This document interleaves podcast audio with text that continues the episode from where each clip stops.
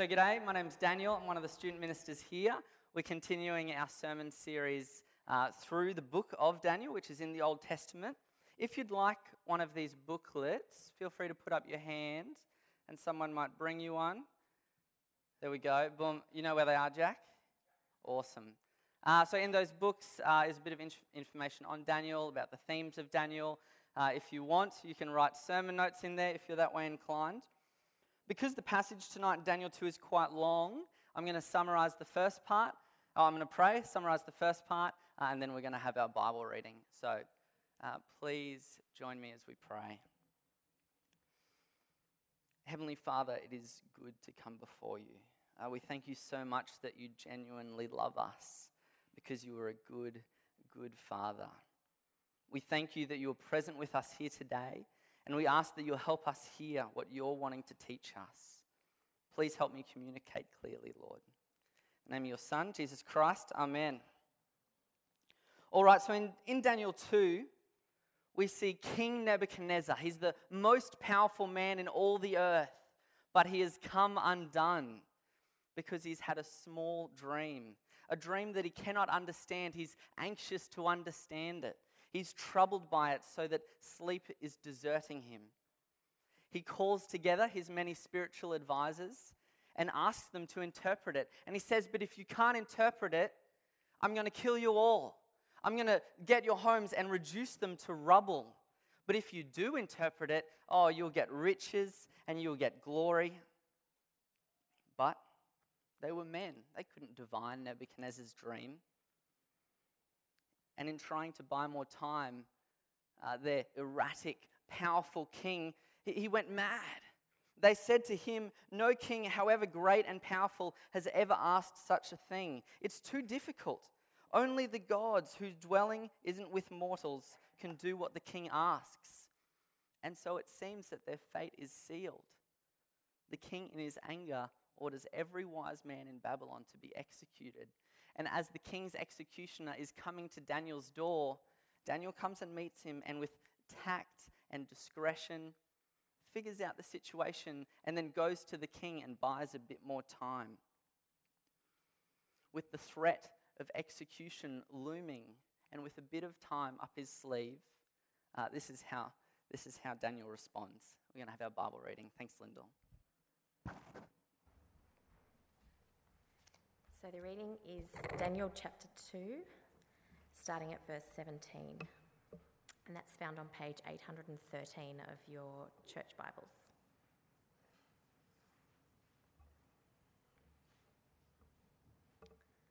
Then Daniel went to his house and told his friends Hananiah, Mishael, and Azariah about the matter, urging them to ask the God of heaven for mercy concerning this mystery so Daniel and his friends would not be killed with the rest of Babylon's wise men.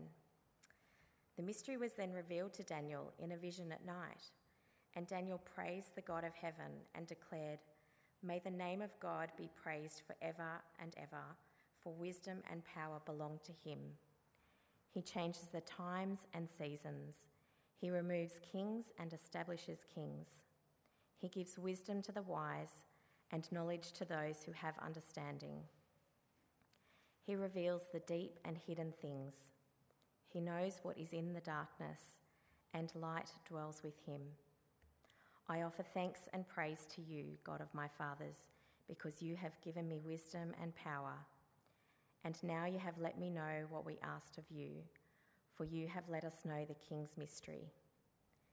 Therefore Daniel went to Arioch whom the king had assigned to destroy the wise men of Babylon. He came and said to him, Don't kill the wise men of Babylon. Bring me before the king, and I will give him the interpretation. Then Arioch quickly brought Daniel before the king and said to him, I have found a man among the Judean exiles who can let the king know the interpretation. The king said in reply to Daniel, whose name was Belteshazzar, are you able to tell me the dream I had and its interpretation? Daniel answered the king No wise man, medium, diviner priest, or astrologer is able to make known to the king the mystery he asked about. But there is a God in heaven who reveals mysteries. and he has let King Nebuchadnezzar know what will happen in the last days. Your dream and the visions that came into your mind as you lay in bed were these Your Majesty, while you were in your bed, thoughts came to your mind about what will happen in the future. The revealer of mysteries has let you know what will happen. As for me, this mystery has been revealed to me, not because I have more wisdom than anyone living, but in order that the interpretation might be made known to the king, and that you may understand the thoughts of your mind. This is the word of the Lord.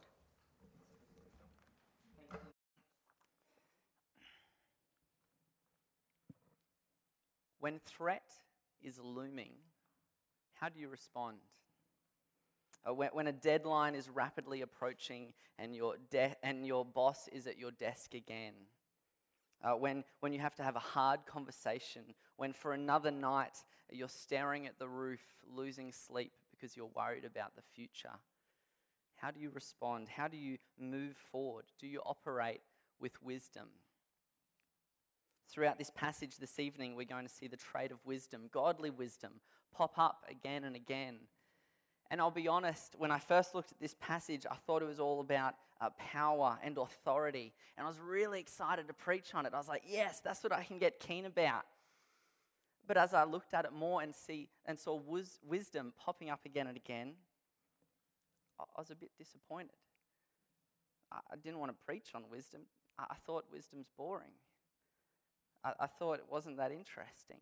And to be honest, I've really had to repent of that because this week, as I've looked at it more, I've seen the richness of wisdom.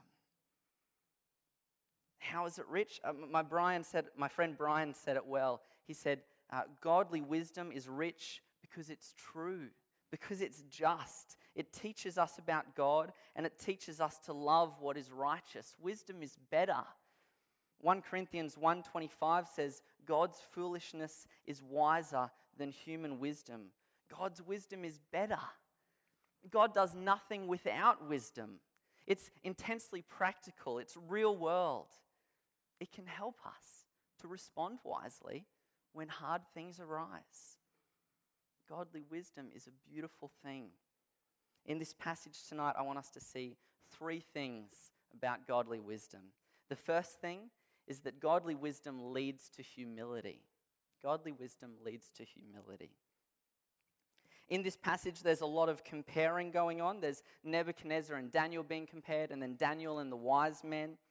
One really clear thing is in response to the persistent unknown, Nebuchadnezzar threatens, he sets deadlines, he flexes his kingly muscle.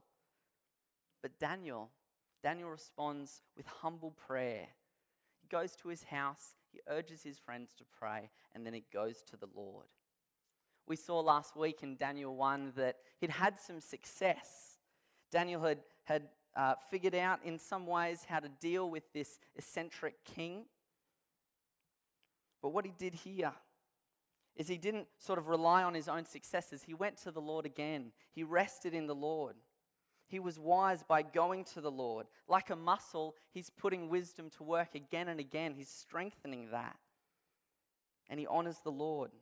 We see in verse 17 and 18 how he responds.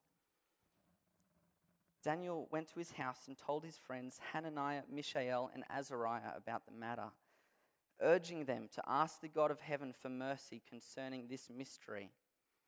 Daniel, in his humility, gets others on board to pray with him. And I think we can really learn a lot from this because in our individualistic society, I know for me anyway, we want to do it ourselves. When issues arise, I have two different ways that I tend to respond.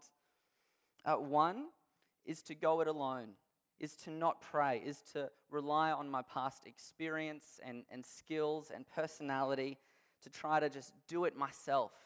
Sometimes I say, or, or think, God, you, you don't need to know about this little thing. I don't need to take it to you in prayer. But that's a lie. He wants you to take everything to Him because He's a good God. He hears our prayers. The other thing I tend to do is I might take my prayers to God when I have an issue, but I don't take it to my Christian brothers and sisters. I sort of have this double standard. I, I love to hear other people's prayer points, I love to pray for them, but I don't want to tell them my prayer points. I don't want to show them weakness. I wonder if you're like me. You, you need to humble yourself.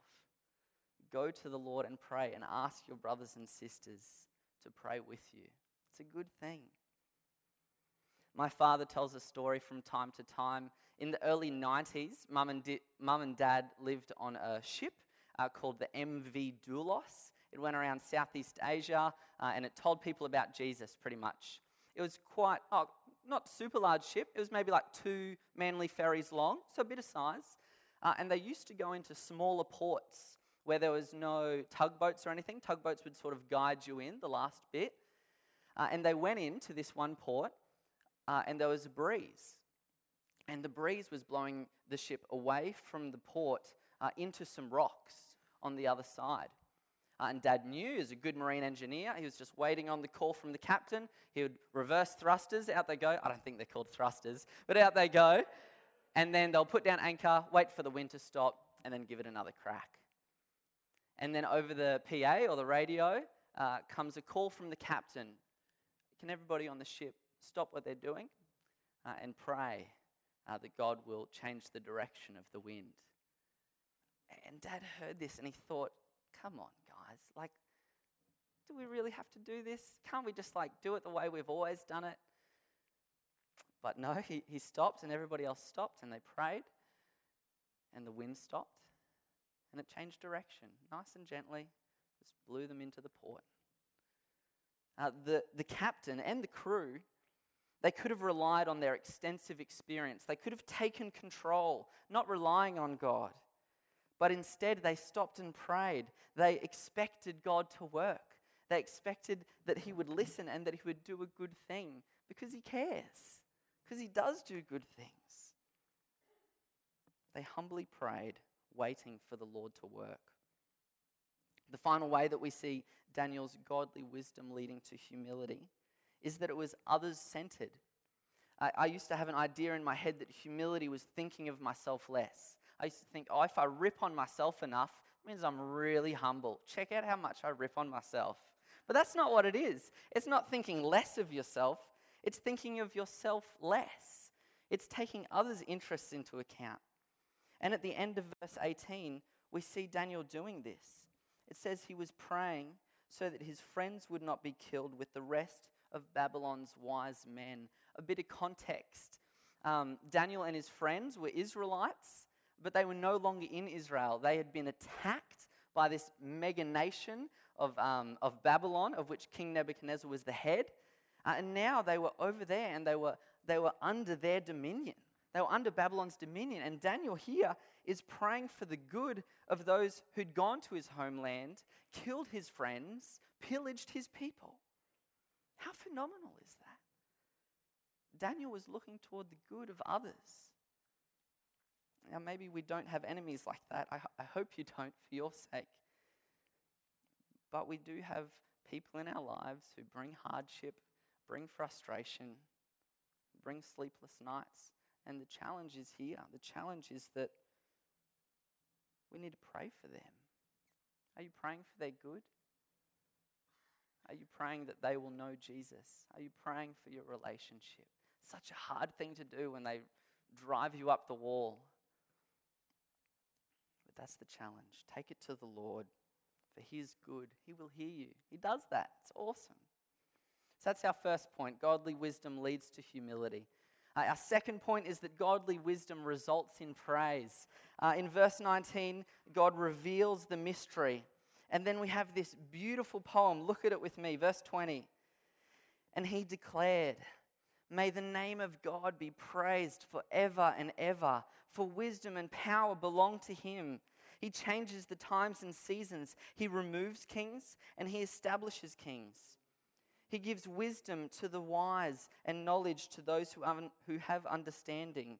He reveals the deep and hidden things. He knows what is in the darkness. What rich words. somehow this dream showed Daniel that, Nebuch- that not Nebuchadnezzar, but God is king.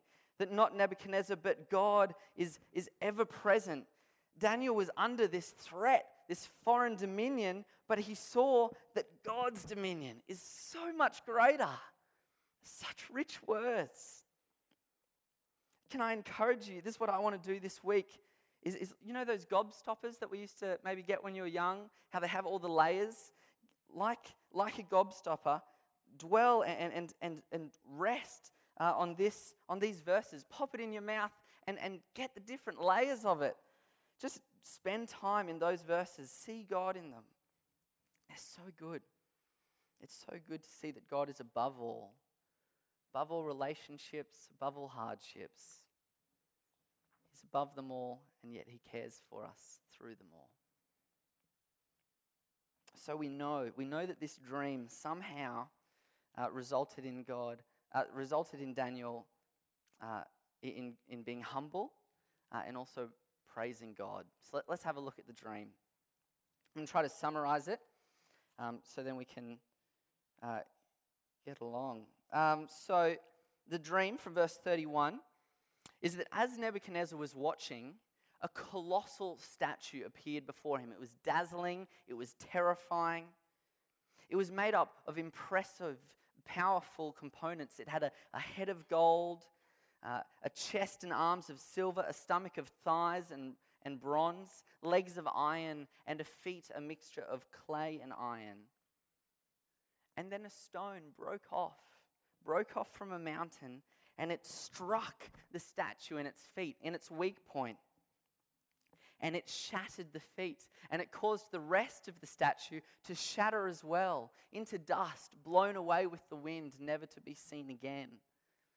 And then that small stone grew and grew and grew to be a great mountain that filled all of the earth. Daniel then goes on to interpret the dream. He says that Nebuchadnezzar, King Nebuchadnezzar, in his great might as a king, he was the head of gold. And the other parts of the statue were different kings or different kingdoms that were to come after Nebuchadnezzar. Some were to be inferior, uh, some were to be strong and mighty, and they would shatter. And then look at me with verse 44. In the days of those kings, the God of heaven will set up a kingdom that will never be destroyed. This kingdom will not be left to another people, it will crush all these kingdoms and bring them to an end, but will itself endure forever. Interesting dream, right? I wonder if you've ever had a dream like that. I'm thankful I haven't. This colossal statue, tall and dazzling, terrifying in appearance. I don't know about you, but when I read things like this, I want to know what they mean, right? So this week, I was like, all right, in preparation for the sermon, I'm going to find out what this dream means. So I read a book, and they had about five theories. And then I read another book, they had like another th- two or three theories. So it's not clear. that There's some ideas is that um, the different parts might represent different empires that come after Nebuchadnezzar. So maybe the Assyrian Empire, the Greek Empire, the Roman Empire. Some people say it's different um, descendants of Nebuchadnezzar that are to come, are the different parts of the statue. It's not clear. But one hint um, that I've heard recently when we come to imagery, and this will help us throughout Daniel, when we're reading the Bible, is not to get bogged down in the details. It's, if it's not clear, that's okay. It's imagery, but it's imagery with a purpose. So, what we want to do when we're reading it is to really zoom out, is to think, all right, what is the author trying to make me feel? What are they trying to tell me here? What, what is clear? And then focus in on that. So, what is clear is that it tells us. It tells us that Nebuchadnezzar is the head, the kingdoms, or the other parts are kings or kingdoms. It's not clear. Uh, and then the rock will shatter them all and then grow into a mighty kingdom that will be everlasting and everlasting. This humble stone will become a great mountain. For Daniel, it told him instead of looking around at the powerful kingdoms that were close, instead of feeling the immediate threat of Nebuchadnezzar, he was told to lift his eyes to the king, his true king that, despite all appearances, was still in control. To see his king and his God that had great wisdom, that knew the future, that was in control of history, to rest on him, to lift his eyes to him. And that's our third point tonight. Godly wisdom lifts our eyes to the Lord. In lifting our eyes to the Lord, we gain uh, clearer perspective, more eternal perspective. It reminds us when we lift our eyes to Him that He is in control, that current threats aren't all. God is there. And I think, as I read this and I hear about wisdom, I think, okay, godly wisdom compels, but I also think that lifting our eyes to the Lord can lead to more wisdom.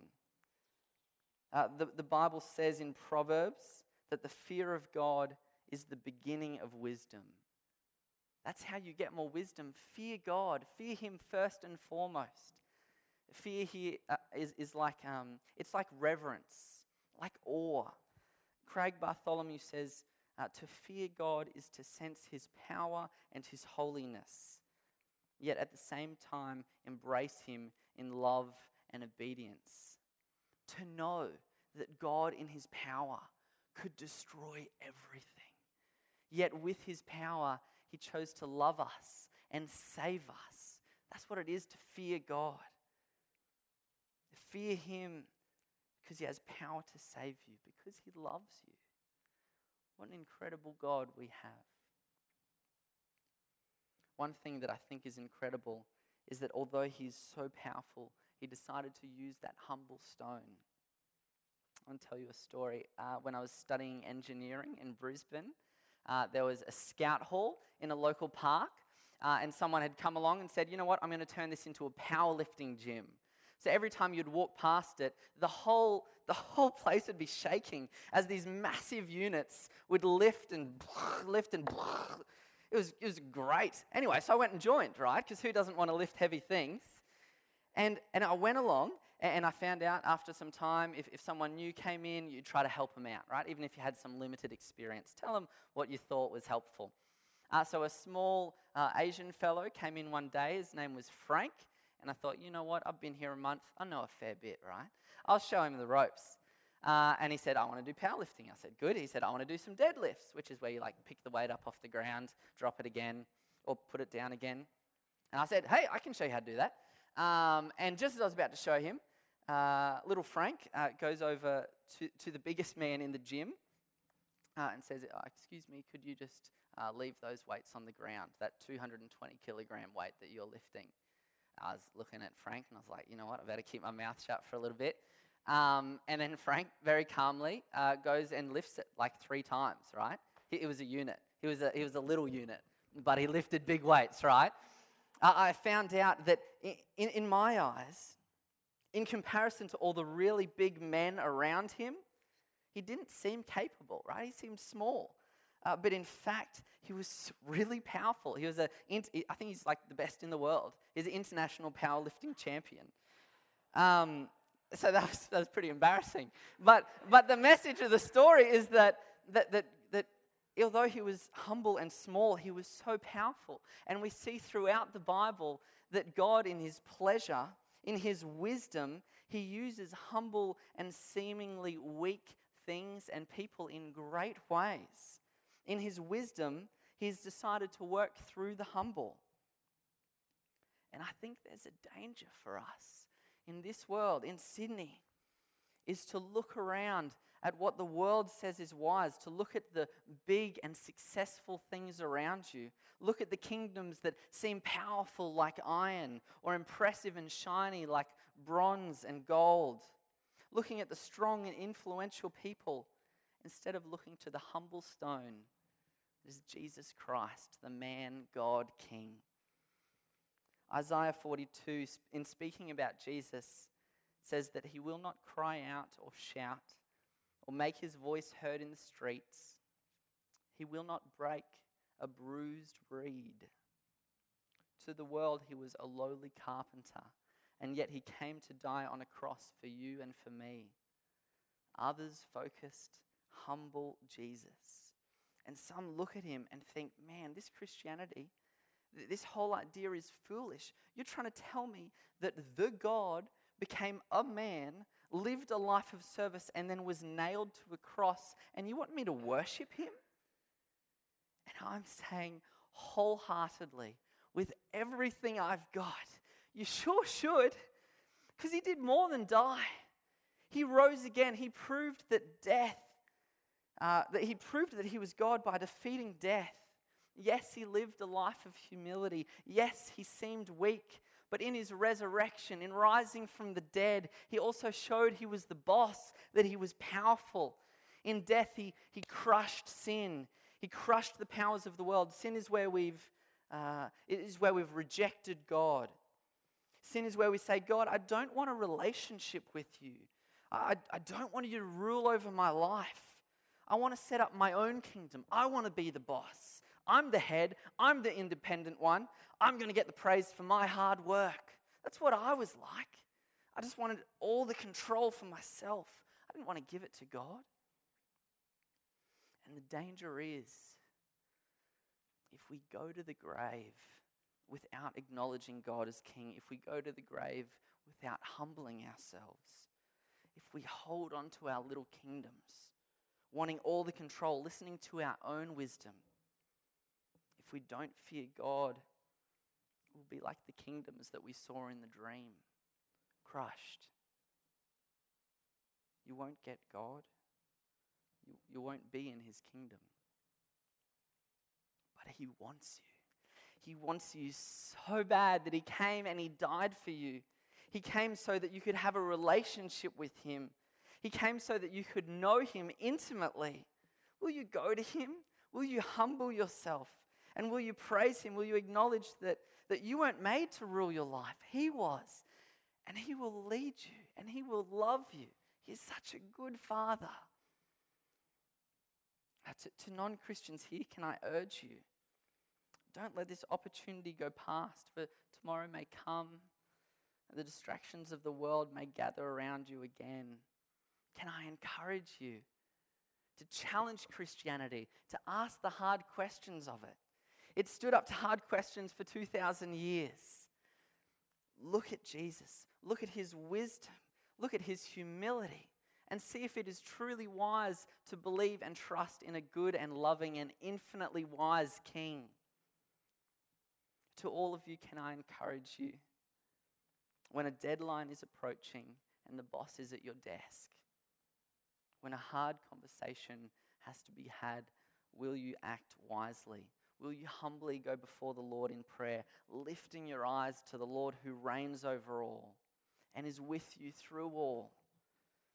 Will you pray to your God who intimately loves you? And will you humbly go to each other, praying to the Lord together? Will you praise Him as you see Him at work? As you see that His wisdom is a beautiful, rich thing. Please join me as I pray. Heavenly Father, we thank you so much that in your wisdom you have revealed yourself to us. In your wisdom, you have used the humble Jesus Christ to save us from our sin and the judgment that we rightly deserve. Please help us, Lord, to lift our eyes to you, to humbly approach you and to praise you. Please help us pray together. Please help us, Lord. We need you. We thank you, Father, for this time we can sit under your word. In Jesus Christ's name, amen.